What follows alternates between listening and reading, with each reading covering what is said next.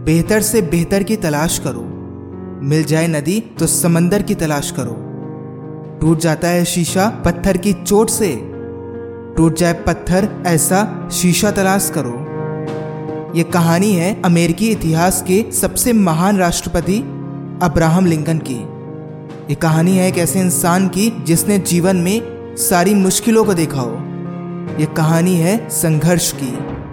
इस कहानी की शुरुआत होती है ट्वेल्थ फेब्रुवरी 1802 को, जब इस महान इंसान का जन्म एक झोपड़ी में रहने वाले गरीब परिवार में हुआ। और आप विश्वास नहीं करोगे, आगे चलकर यही बंदा अमेरिका का सबसे महान और सबसे लोकप्रिय राष्ट्रपति बना। अब्राहम लिंकन के लिए व्हाइट हाउस तक का सफ़र बहुत मुश्किलों भरा था। अगर इसकी जगह कोई और होता तो शायद वो कुछ कर ही नहीं पाता, पर इस बंदे के अंदर जुनून था।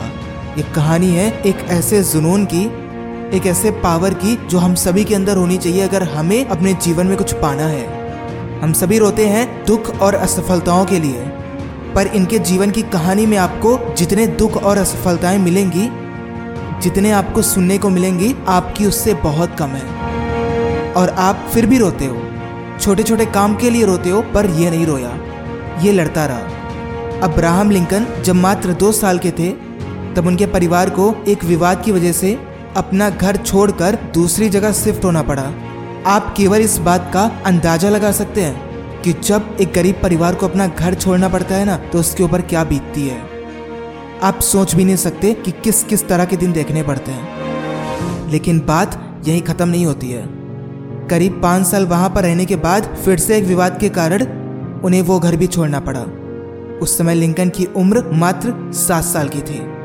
उस जगह को छोड़ने के बाद उनका परिवार एक नदी के किनारे रहने लगा। यहाँ पर अब्राहम लिंकन के पिता खेती भी करने लगे। लिंकन जब नौ साल के हुए, तब उनकी माँ का एक गंभीर बीमारी के कारण देहांत हो गया, पर प्रॉब्लम यही खत्म नहीं होती।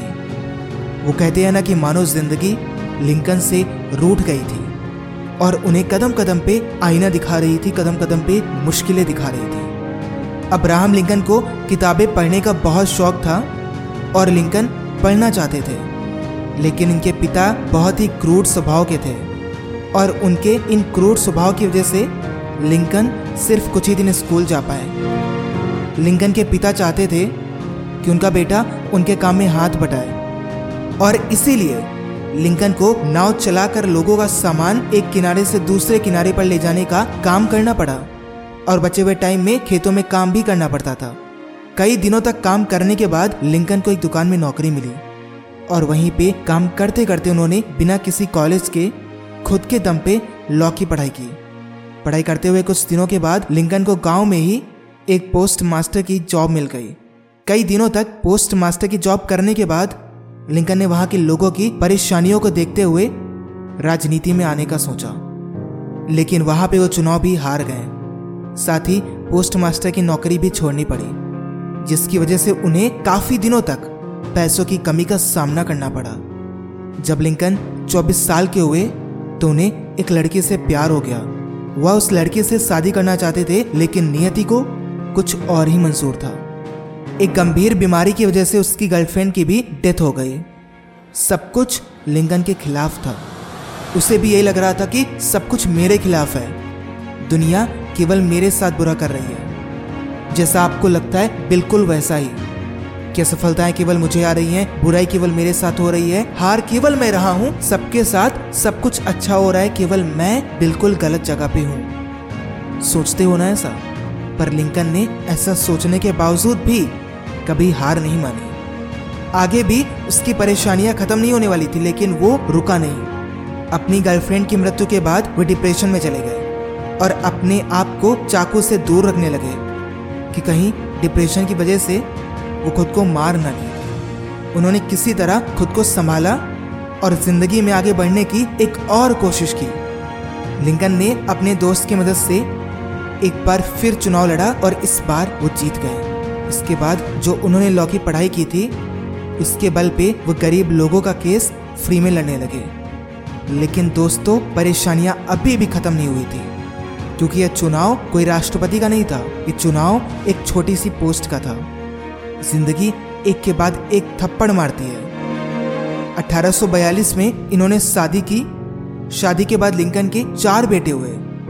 लेकिन एक के बाद एक करके उनके तीन बेटों की मृत्यु हो गई। तीन साल की उम्र में उसके पहले बेटे की डेथ हुई, ग्यारह साल की उम्र में दूसरे बेटे की और अठारह साल की उम्र में चौथे बेटे की। केवल एक बेटा ज़िंदा रहा। कई बार चुनाव में बुरी तरह हार मिली। क्योंकि वो कहते हैं ना कि ज़िंदगी का दस्तूर यही है। आपको कुछ देने से पहले आपसे बहुत कुछ ले लेती है। लिंकन हर तरह से हार रहे थे, लेकिन जैसे हार मानना उनके फितरत में था ही नहीं। लिंकन ने वार्ड मेंबर का चुनाव लड़ा, लेकिन हार गए। उसके बाद खुद का बिज़नेस शुरू किया, लेकिन हार गए। उसके बाद स्टेट रजिस्ट्रार का चुनाव लड़ा और हार गए। छत्तीस साल के हो गए तो नर्वस ब्रेकडाउन हो गया। सात साल बाद फिर चुनाव लड़ा, लेकिन फिर से हार गए। ऐसे ही लगातार हार मिलती गई मिलती गई। ज़िंदगी के उनसठ साल तक वो केवल लड़ते रहे और उन्हें केवल हार मिलती रही। इतनी हार, इतनी फेलियर्स मिलने के बाद अच्छे से अच्छा धुरंधर भी टूटकर बिखर जाता है। लेकिन इस बंदे के अंदर केवल एक जिद थी कि जब तक मैं ज़िंदा हूँ, लड़ता रहूँगा।